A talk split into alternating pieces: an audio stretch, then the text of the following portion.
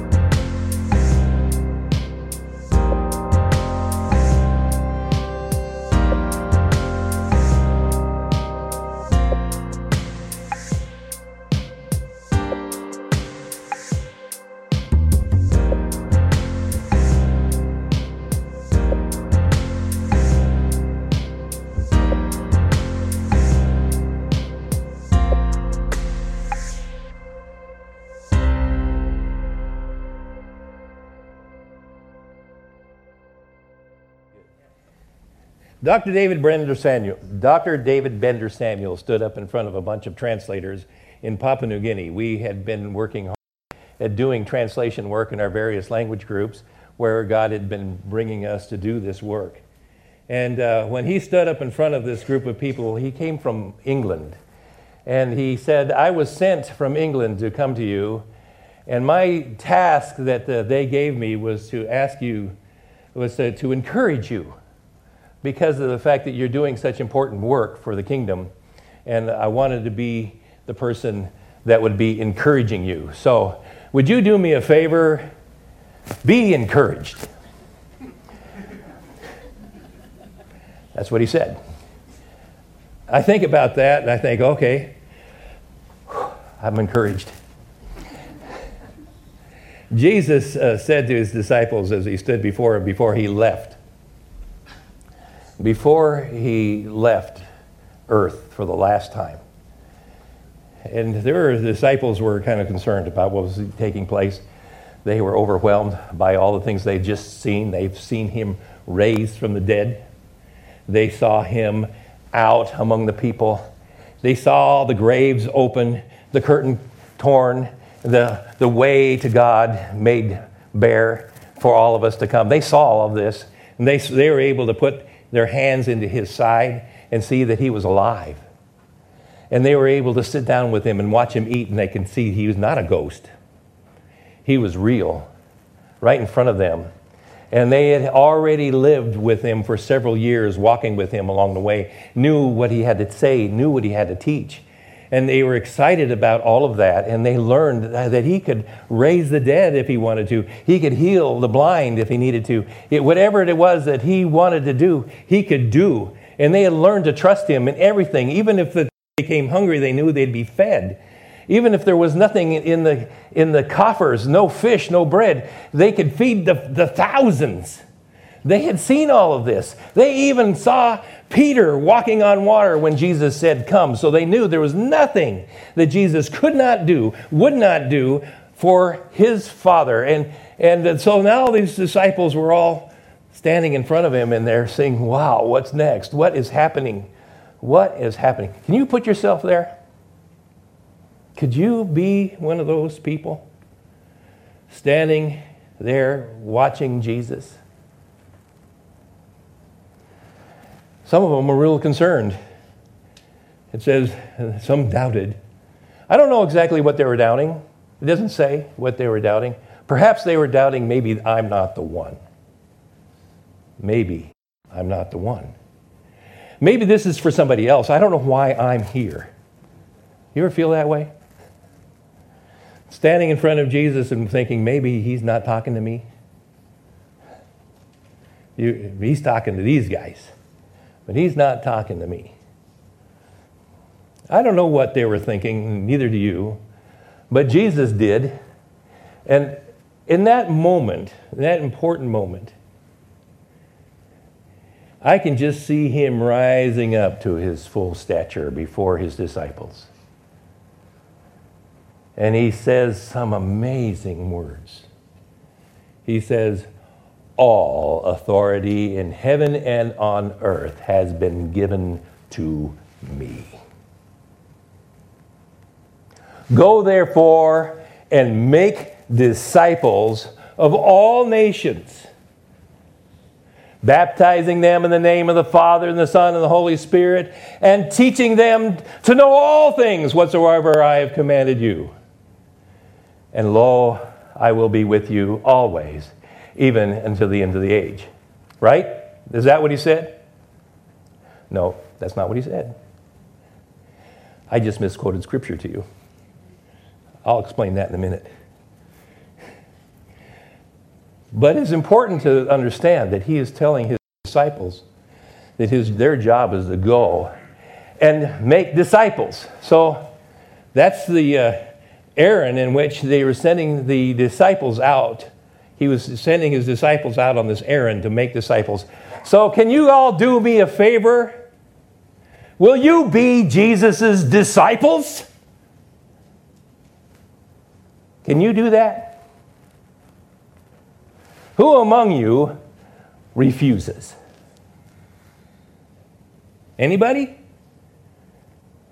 If I ask for a show of hands, how many of you want to be Jesus' disciple? You know, this is, this is a powerful stuff here. What he just asked us to do be his disciples. And he gave this job to his disciples go and make disciples. Oh, that's a big job, making disciples. Making disciples. You know, when I first uh, came into Bible college and I was a young student thinking that I was going to be a youth minister, that's what I thought because, you know, all young students want to be youth ministers. Well, by the way, we're young and only ones who would listen to us are the kids. So, makes sense. We'll be youth ministers. Yeah, what, a, what grown up is going to want to hear what we have to say anyway? And so, at least we'll do that much. So, I was one of them. You know, I wanted to be a youth minister. And so, I went to college and I got involved in studying Scripture. And as I studied Scripture, it began to talk to me in ways that I never thought it would talk to me before. I thought I knew everything. In fact, I even got into some heavy debates with my fellow classmates about what Scripture had to say. Soon learned that I didn't know anything. I, was really kind of, when it comes to Scripture, pretty stupid. but I uh, was really interested in the Word of God, and I remember listening to a preacher preach this sermon, this kind of sermon, where Jesus is talking about the Great Commission, the commission to the church, and him standing before his disciples and saying, All authority is in heaven and on earth has been given to me. Go therefore make disciples. And it gripped me so hard. It gripped me. And I'm thinking, how am I going to do that? How am I going to do that? And I could almost identify with those disciples that were standing before him, doubting, oh, I don't know. I just don't know. What's my job? What's my responsibility? Well, after I uh, kind of wrestled with that and finally decided that I needed to be obedient and do what God wanted me to do. And yes, we, I wound up marrying my lovely wife, Alice, right here. Uh, she came with me. And uh, she got caught up in what I was caught up in. And I had heard about the Bible translation ministry and how people didn't have the Word of God in their own mother tongue. And they were uh, coming to Christ uh, by the hundreds in Papua New Guinea. Churches were forming and, and congregations were being established, and still no word in their own mother tongue. They had to rely on some foreign translator, uh, translation, so uh, their preachers were always translating the word on the fly rather than having a solid uh, Bible that they can turn to and say, This is what the scriptures say. I heard about that and I got excited about it when I learned that there were thousands literally thousands of languages out there that still had no scriptures. I thought that was for the doctorates, you know. You got to be a doctorate, right? Uh, to, to uh, go out there and translate the scriptures. You know, you have to, these were the, for the ivory tower Christians, those who've been around for a long time. They're the ones who are supposed to be translating the Bible, right? But uh, a man by the name of Al Hamilton came to me and said, "No, this is for you." What? I'm going to be a youth minister. yeah, that's kind of the way I felt. You know, I, I started thinking about it. And, and, and I, I started to worry a little bit about those people because, you know, how are they going to know the truth? How are they going to be able to study the truth? How are they going to know that what they're being taught by those who are teaching them is actually true?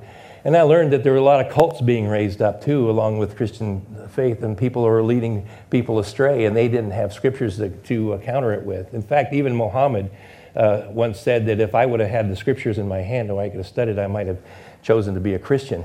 You know, so you get these kinds of things. You know, scriptures really make a difference. The Bible makes a difference. So I was along in my pathway uh, making these decisions and finally came in uh, contact with uh, Pioneer Bible translators, and we, Alice and I, decided together that we were going to be obedient to God, His call, and we went to Dallas Christian College, Dallas Christian College, uh, I went to Dallas to the International Institute of Linguistics and learned to become translators. Joined Pioneer Bible Translators and went to Papua New Guinea. And uh, we had two daughters by that time. We drug them along with us.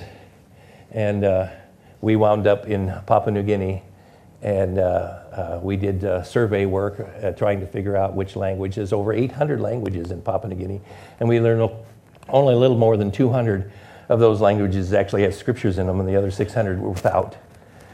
And so uh, we'd also heard that in the Sepik there were, there were languages that uh, uh, this, the churches were being planted in without scripture, and there, along the Ramu River there were languages in which uh, churches were rising up without scriptures, and we felt like they needed the Word of God, so we did this uh, survey work. And then we settled on the Bore, uh, the Bore people, and there's a, that's a story. You'll have to come back later to hear how that happened. Uh, but uh, we did decide that that's where we needed to be, and, and we began doing the Bible translation work. But all the time that all of this was going on, this passage of scripture that I just quoted to you was resonating in my heart. And Jesus says, Make disciples of all nations. Go therefore and make disciples of all nations, baptizing them in the name of the Father and the Son, Holy Spirit, and teaching them to, and I said, know all things. That was a misquote. That's not what scriptures tell us. That does not tell us to know all things whatsoever God has commanded us. And so many times, that's what the church services are all about. That's what our Sunday schools are all about. It's teaching people to know everything there is to know about God, right? And we know a lot, don't we? Every one of us in here probably knows more than we need to know in order to become obedient to Him. But that's not the word that He used. He did not use the word know he used the word obey. He said, teaching them to obey all things whatsoever I've commanded you. That word obey makes all the difference. For so many time, for so many years, I think the church sits waiting on God to do something when all along they don't see that they are the instrument in God's hands through which He is going to do something.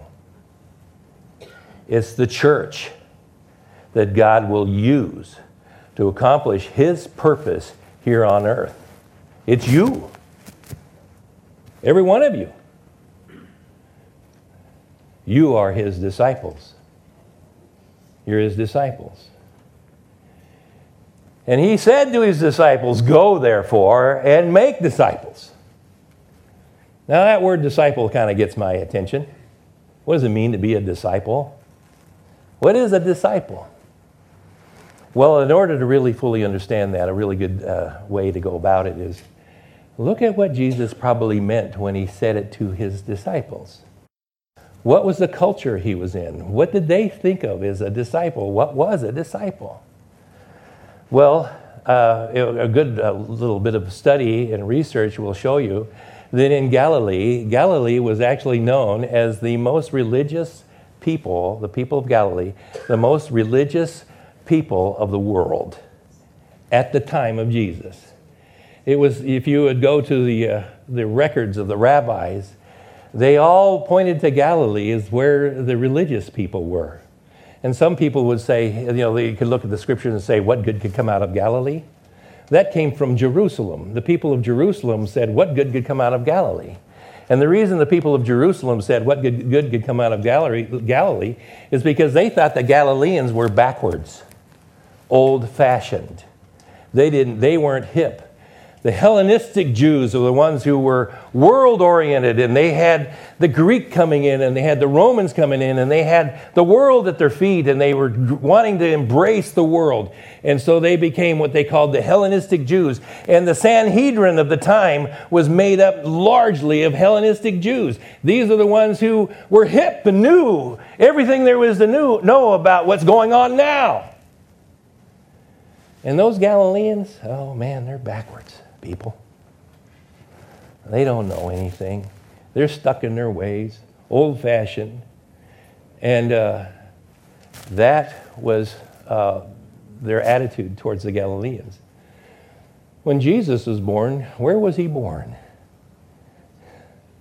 In Bethlehem. And his first ministry, where was it? To the Galileans. You know, when Jesus was raising up, he was raised up with the Galilean me- method of education. In the Galilean community, if you were five years old, if you were six years old, they said you were worthy of the Torah at age five or age six. You're worthy of the Torah, ready to hear it. And they'd send these kids, little kids, to the synagogues, and they would be entered into. Uh, what we call it, preschool, you'd call it, maybe.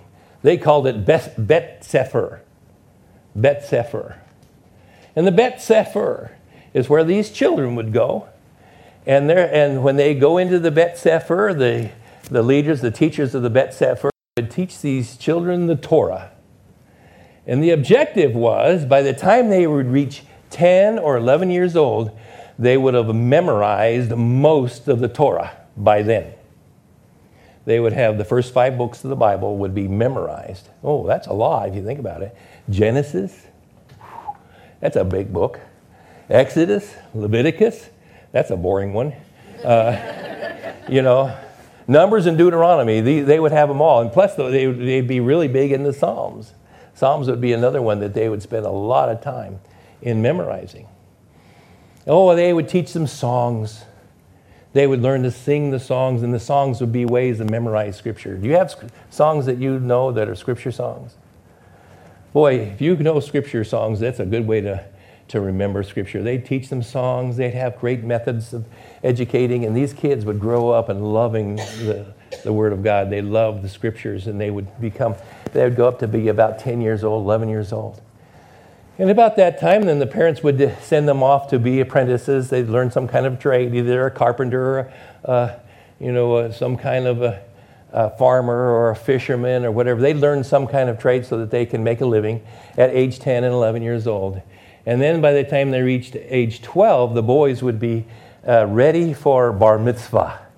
Uh, bar mitzvah was the time when they said, well, you know the, you know the scriptures, you know the word, and you now have a way of caring for yourself. You are worthy and ready to become an adult. And so at age 12, they become adults. And then, well, someone not too long after that would think and contemplate marriage. And uh, by the time 14, 15 years old, uh, that's about the time they would do that. But if they would stick with it, they would get into a group uh, from around uh, uh, 12, 13 years old. They'd enter the midrash, which is like a high school. This is where they'd become acquainted with all the teachings of the rabbis and where the rabbis would interpret the scriptures that they'd already memorized. And so now they could learn uh, these rabbinical interpretations. And so they kind of get the principle of the script of these uh, uh, Torah in their head. And then by the time they reach 15, if they so chose, they could go to Bet Talib. Uh, uh, yeah, I almost forgot what I was going to say. Bet Talmud. Bet Talmud. And that was only for people who were really serious. The Bet Talmud was, their job was to, uh, they would get invited by the rabbis to come into Bet Talmud, and then they would join the rabbi and they would follow the rabbi everywhere the rabbi went. If the rabbi did something, then they would do that. And they learned how to do that. And their objective was not only to know everything that the rabbi knew, but also to do everything the rabbi did so that they can become like the rabbi.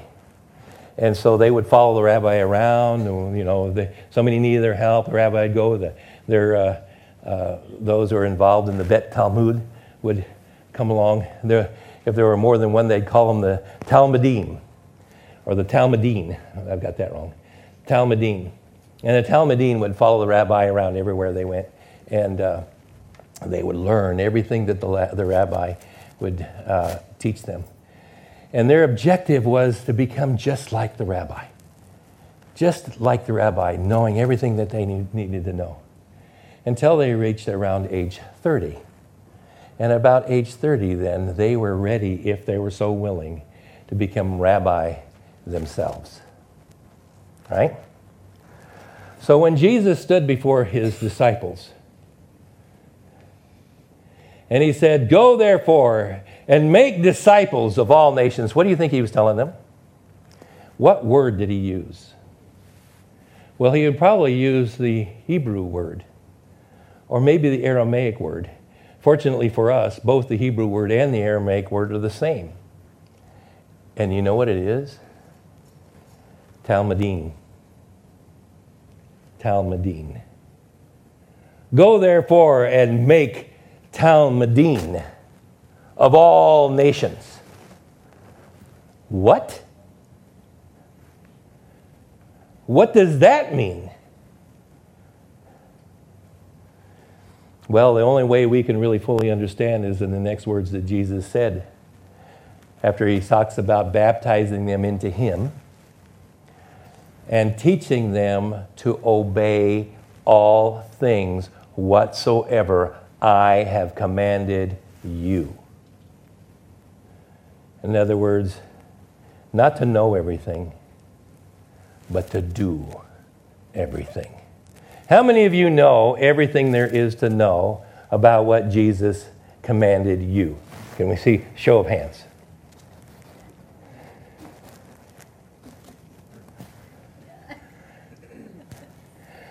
Usually the preacher's sitting up here, and I, I would say, Look at your preacher. Why? We all know there's something more to learn, don't we? We all know that.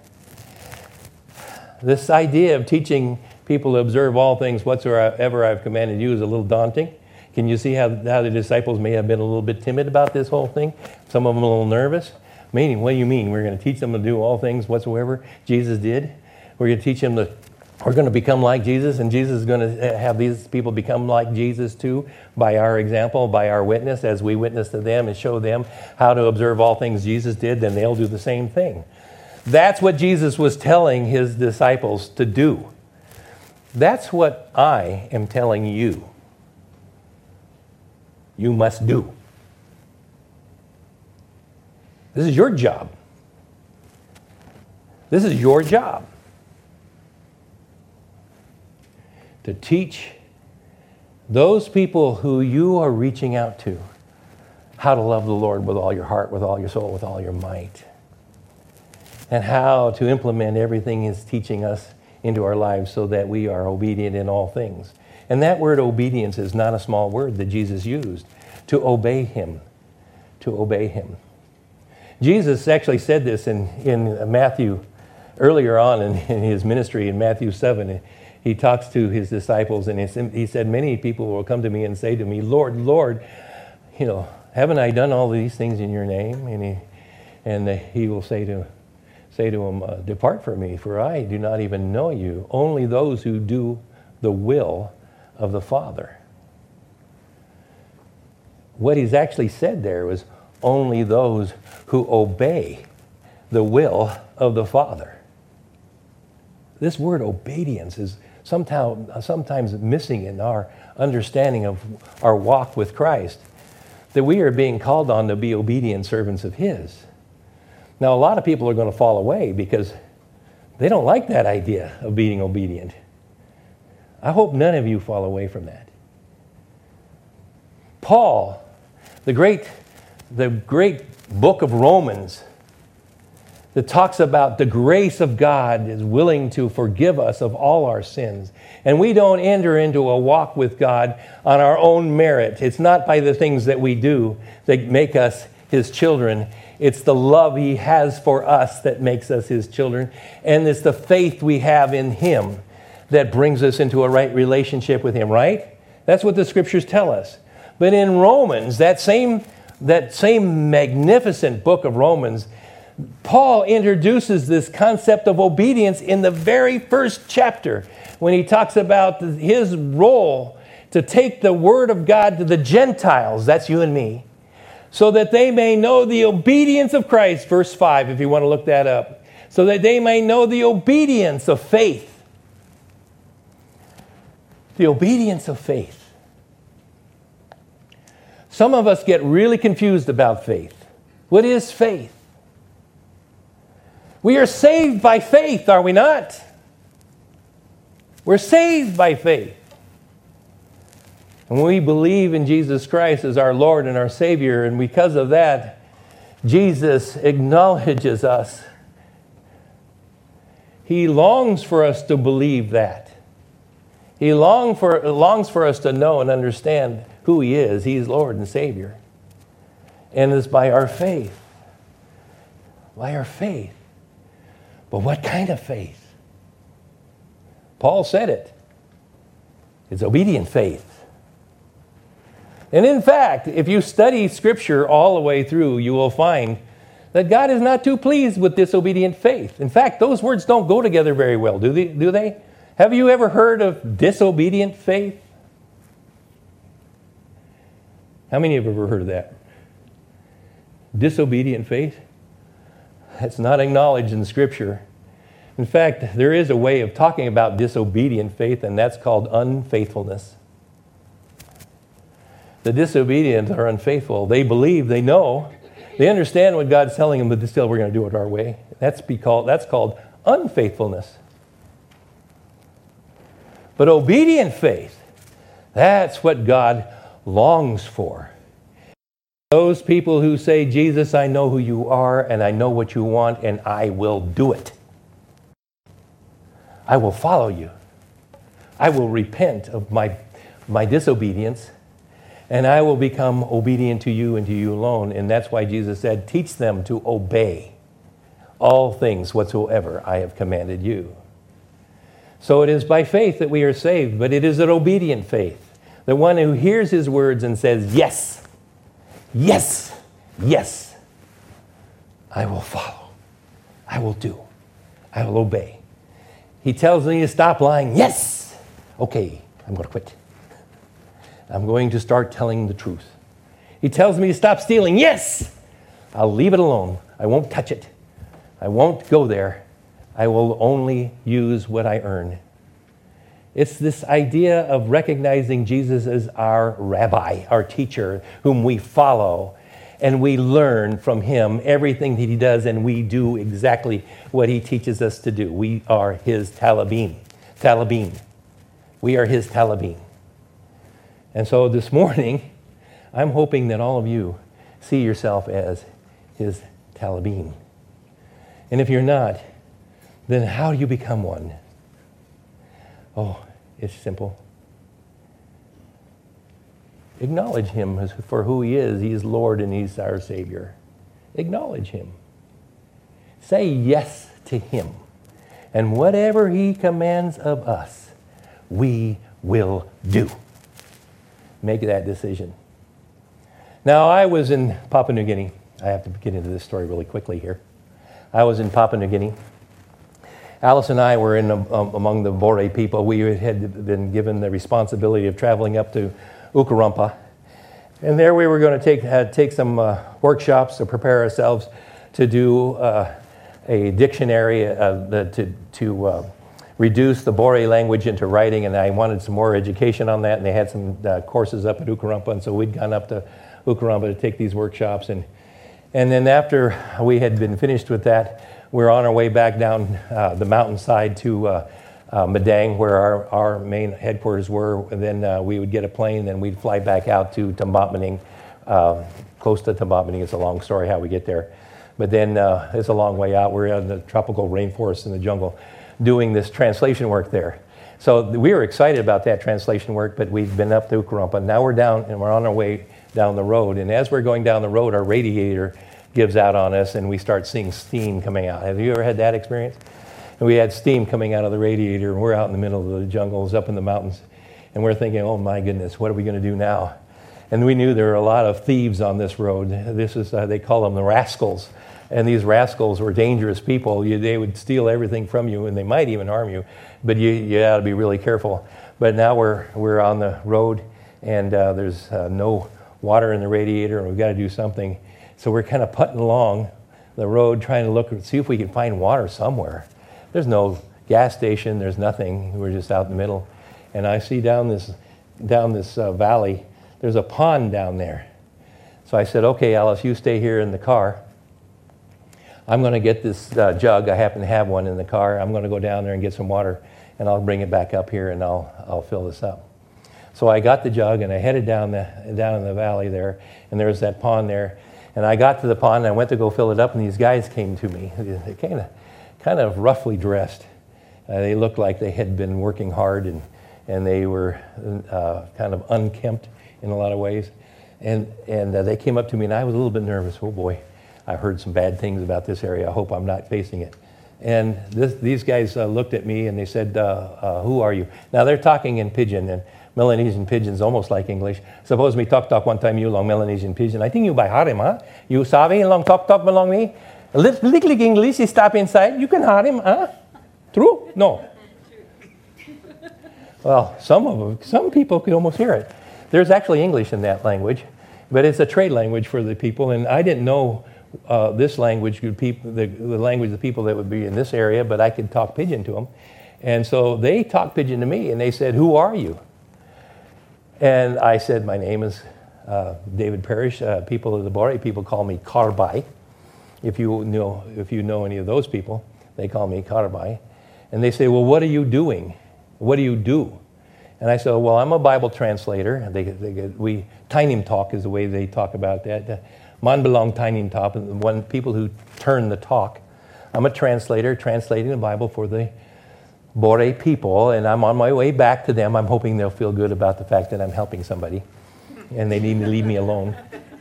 And uh, uh, and so they said, I'm, uh, I'm on my way back. We're going to uh, continue to do that translation work. But right now, my car is uh, broken down. We have a problem with the radiator. I need to take this water up to it. And they said, Oh, we'll help you. And so they grabbed the water and they, they start coming up uh, with me. And on the way up, they said, You know, our, our uh, language, uh, we belong to the Garia people, Sumo Garia people. And we don't have a Bible in our language. And I said, Oh, that's, that's interesting. And he said, uh, Can you stay here and do the translation for us? And I said, Oh, no, no. Can't do that because uh, I've got to do a translation for the Bore people, and it takes about a good 20 years from the time, from the time you start to the time you finish. You know, so uh, they said, Oh, okay. And then they, they took the water up and we put the water in, and they wanted to visit a little more, and they said, uh, Do you think it'd be possible that um, somebody could come and do a translation for our people? And uh, something I learned about the uh, uh Papua New Guinean people is you don't make promises that you can't fulfill. If you promise something, you better keep it. And even if you say it's possible for them, they might see it as a promise. So you have to be very guarded in what you say. And so I said, All right, I'll tell you what, if you go to Madang and talk to the office there, they might be able to send somebody up to the Garia to do a survey, because I knew that that was possible, that they could do that. They could do a survey of your people, find out if it's really a, a language that needs a translation, and then, um, then a decision can be made after that. So they seemed to think that was a good idea. So they helped us out. We got in the car and we took off and we made our way to Madang. Got to Madang, got in a plane, threw, flew out to uh, got in a boat, got, uh, went down to Dambotmani, and that's where Alice and I live. And our kids are there, and Alice was waiting for me, and we, we all, uh, no, Alice wait. You were, you were all with me then. But anyway, uh, so then it was only a, a week, and we have a two-way radio, which we keep in touch with the town.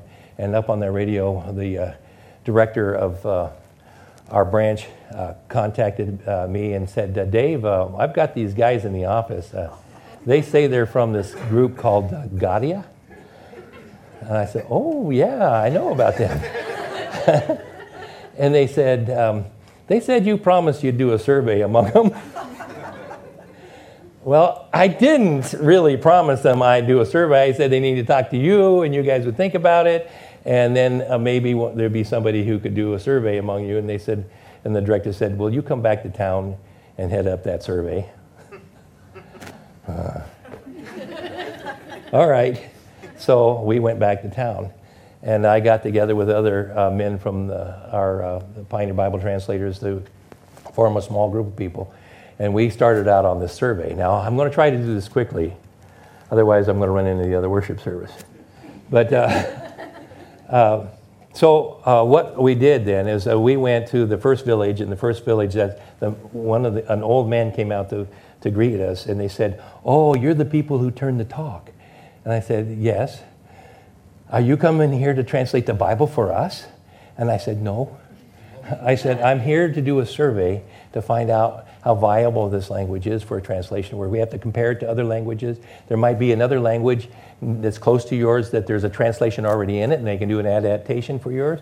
Or if there's no other language near you that uh, has a translation in it, then we might have to set a, uh, an opportunity for somebody to come directly to you to do a translation, a full translation among you. But we have to do the survey to find out what needs to happen. And they seem to accept that. They say, okay.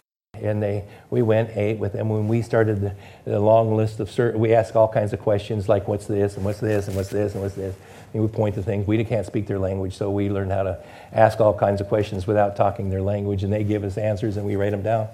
And we get these long word lists, and then after we're all done, we say, okay, it's time to go to the next village. Will someone to take us with us, go with us? And they say yes. And so we left that village and went on to the next village. We, halfway to the next village, a whole bunch of people came out to us and greeted us. I don't know how they knew we were coming, but they knew we were coming. They, a bunch of people came out and greeted us and says, "Oh, you're the translators. You're the ones who are coming to translate the Bible, right?" I said, "No, we're not here to translate the Bible. We're here to do the survey." And they explained that all over again. And they said, "Okay," and we went in and did, a, did the survey. And then uh, when that was all done, we might sleep that night. I think we did that, that, that village, sleep that night, and then we'd go on to the next next village, again we were greeted. And every time, every village we went to, a group of people would come out. The word had gotten out. And I, I tell you, it was amazing how that word had gotten out way ahead of us. I thought we were moving fairly quickly, but it wasn't as quick as the word had gotten out. And these people were coming to us asking us, Will you translate the Bible for us? We would love it if you'd stay here and translate the Bible for us. And every time I'm having to say, No, I'm sorry, I'm not here for that purpose. I'm only here to find out about the need. And so we, we uh, were kind of ushered around village to village. And we completed that survey so much quicker than we had ever anticipated because the people were so cooperative and ready for, to receive us and helpful. And, and uh, we had a lot of stacks and stacks of papers that we'd gathered up. We were going to take it back to Madang. And at Madang, we're going to analyze this. We're going to do the comparison with other languages to find out what the real need is and make a decision. That was all part of the process. But by the time we got to the last village, this old man that had greeted us in the very first time, he came back to us. And he said, uh, We were loading up the car, getting our stuff ready. And he said, Are you guys leaving already? yes, we're done. We finished a lot sooner. He says, Please don't go. And I'm thinking, Oh no. I had heard this so many times. I was getting starting to cause anxiety in my heart. You know, I said, no, look, uh, we have other work that we need to do. I'm doing uh, the survey. We can't stay here and uh, do the translation. We have to go on and make this report. And he says, oh, no, I didn't mean that. He says, I just wanted you to stay one more night with us. And I said to the guys, well, we're done early. What do you think? And they all said, yeah, let's stay the night. So we hauled our, all of our stuff back out. He led us to a big house. And uh, it was a big empty building, actually. And he said, You guys stay here. This is the, the, the size of the floor was like from that side almost, well, it was maybe a little longer than this side, that wide. And at least from this side to that side, this is how big. Completely empty, nobody in there. And they said, You stay here, wait for us, and we will be back. So we said, Okay. And we waited. And we waited. No one came. No one came. So we decided, let's get our paperwork out. We'll start studying the language. We'll start doing our analysis now. And so we started sitting down and we waited. No one came. And then the sun started going down. When the sun got down, then we started seeing these people coming up alongside the door, and they had these big, giant wooden bowls full of food. And they brought them in front of us, and they sat them down right beside us, in front of each one of us. And we're thinking, man, how are we going to eat all that? That's a lot of food. And uh, so we sat, we knew we, we would wait for everybody to get in, and then maybe we'll, we'll eat together. And, and food kept coming, and kept coming, and kept coming. And they would come in the door and they come in the door and they filled up the whole the whole uh, floor in front of us from one side of the wall all the way all the way over to the other and it got thicker and thicker. And it, I was thinking what is happening? This is amazing. And so we just waited. And when they, they had stopped coming in people started filling in the other half of the building the house and they all started coming in they all started coming in they'd sit down and people were coming in, and we just heard noises outside. Lots of people coming. It was getting kind of excited, and everybody was joining us. And we said, "Whoa, this is something! You know, this is going to be something else." And, and this old man came up and sat down in front of the bowls on the other side there, and he faced us and he said, "Okay, you can eat now."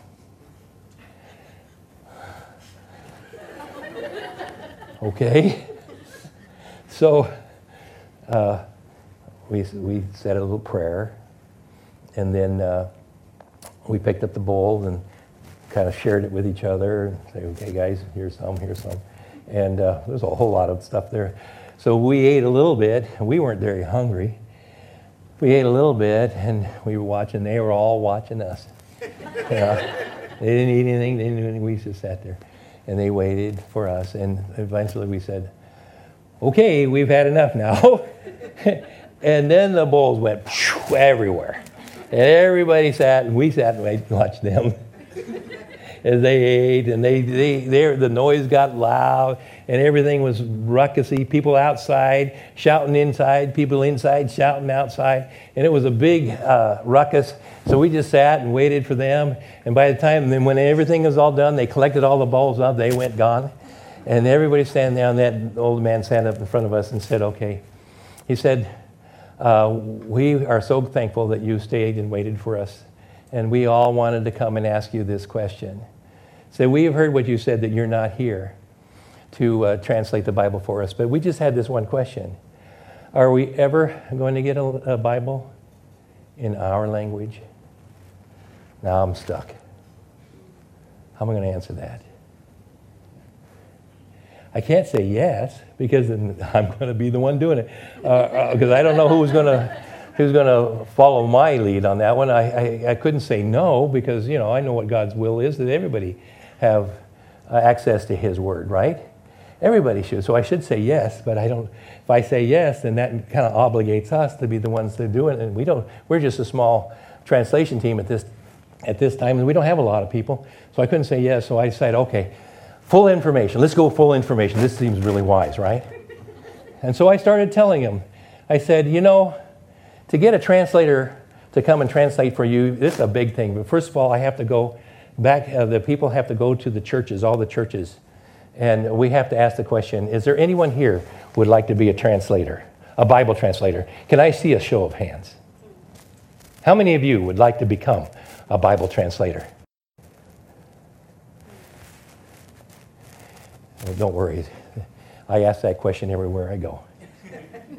and you know what, uh, what the answer is? Uh, not very many people are prepared for that. That's a full commitment life. 20 years. That's hard. It's hard to make that decision to do that. And actually, very few churches even ask that question anymore. Very few people even know that there's a need of such a thing. So I have to tell them that when I go and ask, nobody answers. Nobody is ready. So I have to go church after church after church and ask somebody. And I go to the Bible colleges and I ask Bible college after Bible college after Bible college, would somebody like to become a Bible translator? And you know how many people say yes?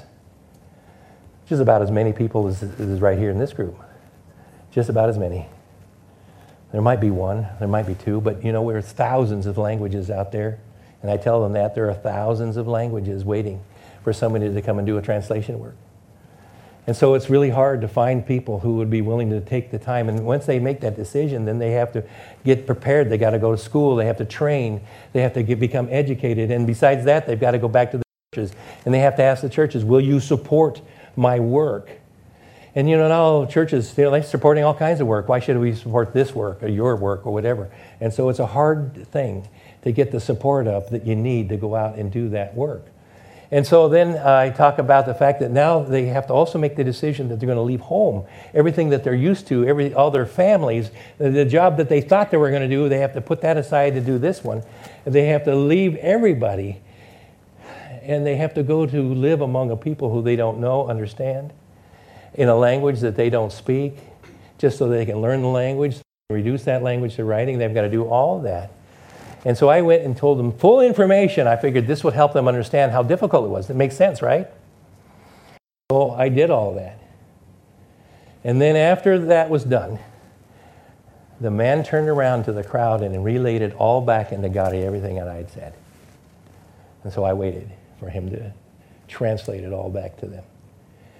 And it got noisy again, and people outside started shouting inside, inside, shouting outside, and it got loud, and we were waiting wondering what are they talking about because we didn't know, uh, we couldn't speak the language. You only had a lot of words, but we didn't, couldn't, couldn't speak that language. And, and then, uh, so it went on for uh, several hours. It was pitch dark out, and I don't know how many people were outside, but it was a crowd out there. And then uh, after it all died down, and uh, the man turned back around to me and he said, We have heard what you've had to say. And we came to a conclusion. And I said, Oh, what was your conclusion? You see, we're just a poor people. We have nobody in Parliament. We don't even have many, very many people who go to town to work. Oh, we're just farmers up here. We have no money. We just live off the land. And, and we, we just, uh, we're not a very important people uh, as far as the world is concerned and all those people out there that needed translation. And we just came to the conclusion that we're not worthy.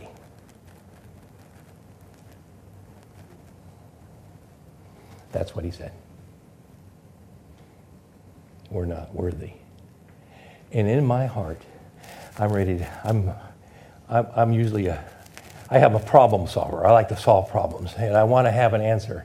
And I'm struggling in my heart. And I thought of a, a sermon that Dave Robinson preached, a, a, good friend of mine who preached this sermon, and I, that just went right into my head. And before the words came out of my mouth, my mouth saying, No, no, you got me wrong. I'm not saying you're not worthy. I didn't, I was, that's really what I wanted to say. I'm not saying you're not worthy. But I was stopped in my tracks. And you know what I wound up saying? You're right. You're right. In, in uh, Revelations chapter 5, when John, John was before the throne and he was looking at the scroll and it was sealed, it was sealed. And he thought, who's going to unseal that scroll? And uh, they said, No one is worthy. No one is worthy. And then they said, Look, the lion of Judah. And he went to go look, and he saw not the lion of Judah, but the lamb who stood as slain. Only he is worthy. Only He is worthy. And so I related back to them that it is true that even though we're not worthy, God, in spite of our unworthiness, came to live among us to show us the way. And in spite of our unworthiness, He died on the cross for us. And in spite of our unworthiness, He gathered disciples and he said, Go. Go. make disciples of all nations, baptizing them in the name of the Father and the Son and the Holy Spirit, teaching them to observe all things. And by the way, where do you find all things? All things whatsoever I've commanded you is right here. Bring the word of God to these people so that they have a chance to obey all things whatsoever I have commanded you. That's what he told us. And so I said to the people, I said, You're right, unworthy. We're unworthy. We're all worthy. There's not a people group out there that's worthy of what has been done for them. And yet, God loves you more than you will ever know. And so you have to ask Him. And we will turn this to God and we will let Him solve this problem. And you know what happened? The old man said, Let's pray. And they bowed their heads. And they said, God, would you please send someone to us? Would you please send someone to us?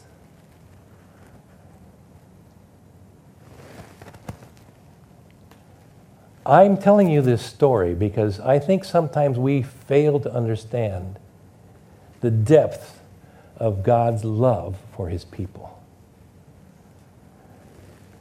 And he's calling us all to be instruments in his hands, to share his love with anyone and everyone who needs it. Well, after he, they uh, prayed this prayer, I made this promise that everywhere I go from now on, I'm telling this story. So now you've heard it. The world waits an answer. Will you go? Now, I want to say this is the good part of the story. A young man did make that decision and brought his family, and they went to live among the Sumal Garia people, and a translation work has begun there. And it is in progress. Now, it's not easy. It's been a real long, hard work, but the work is still going on today.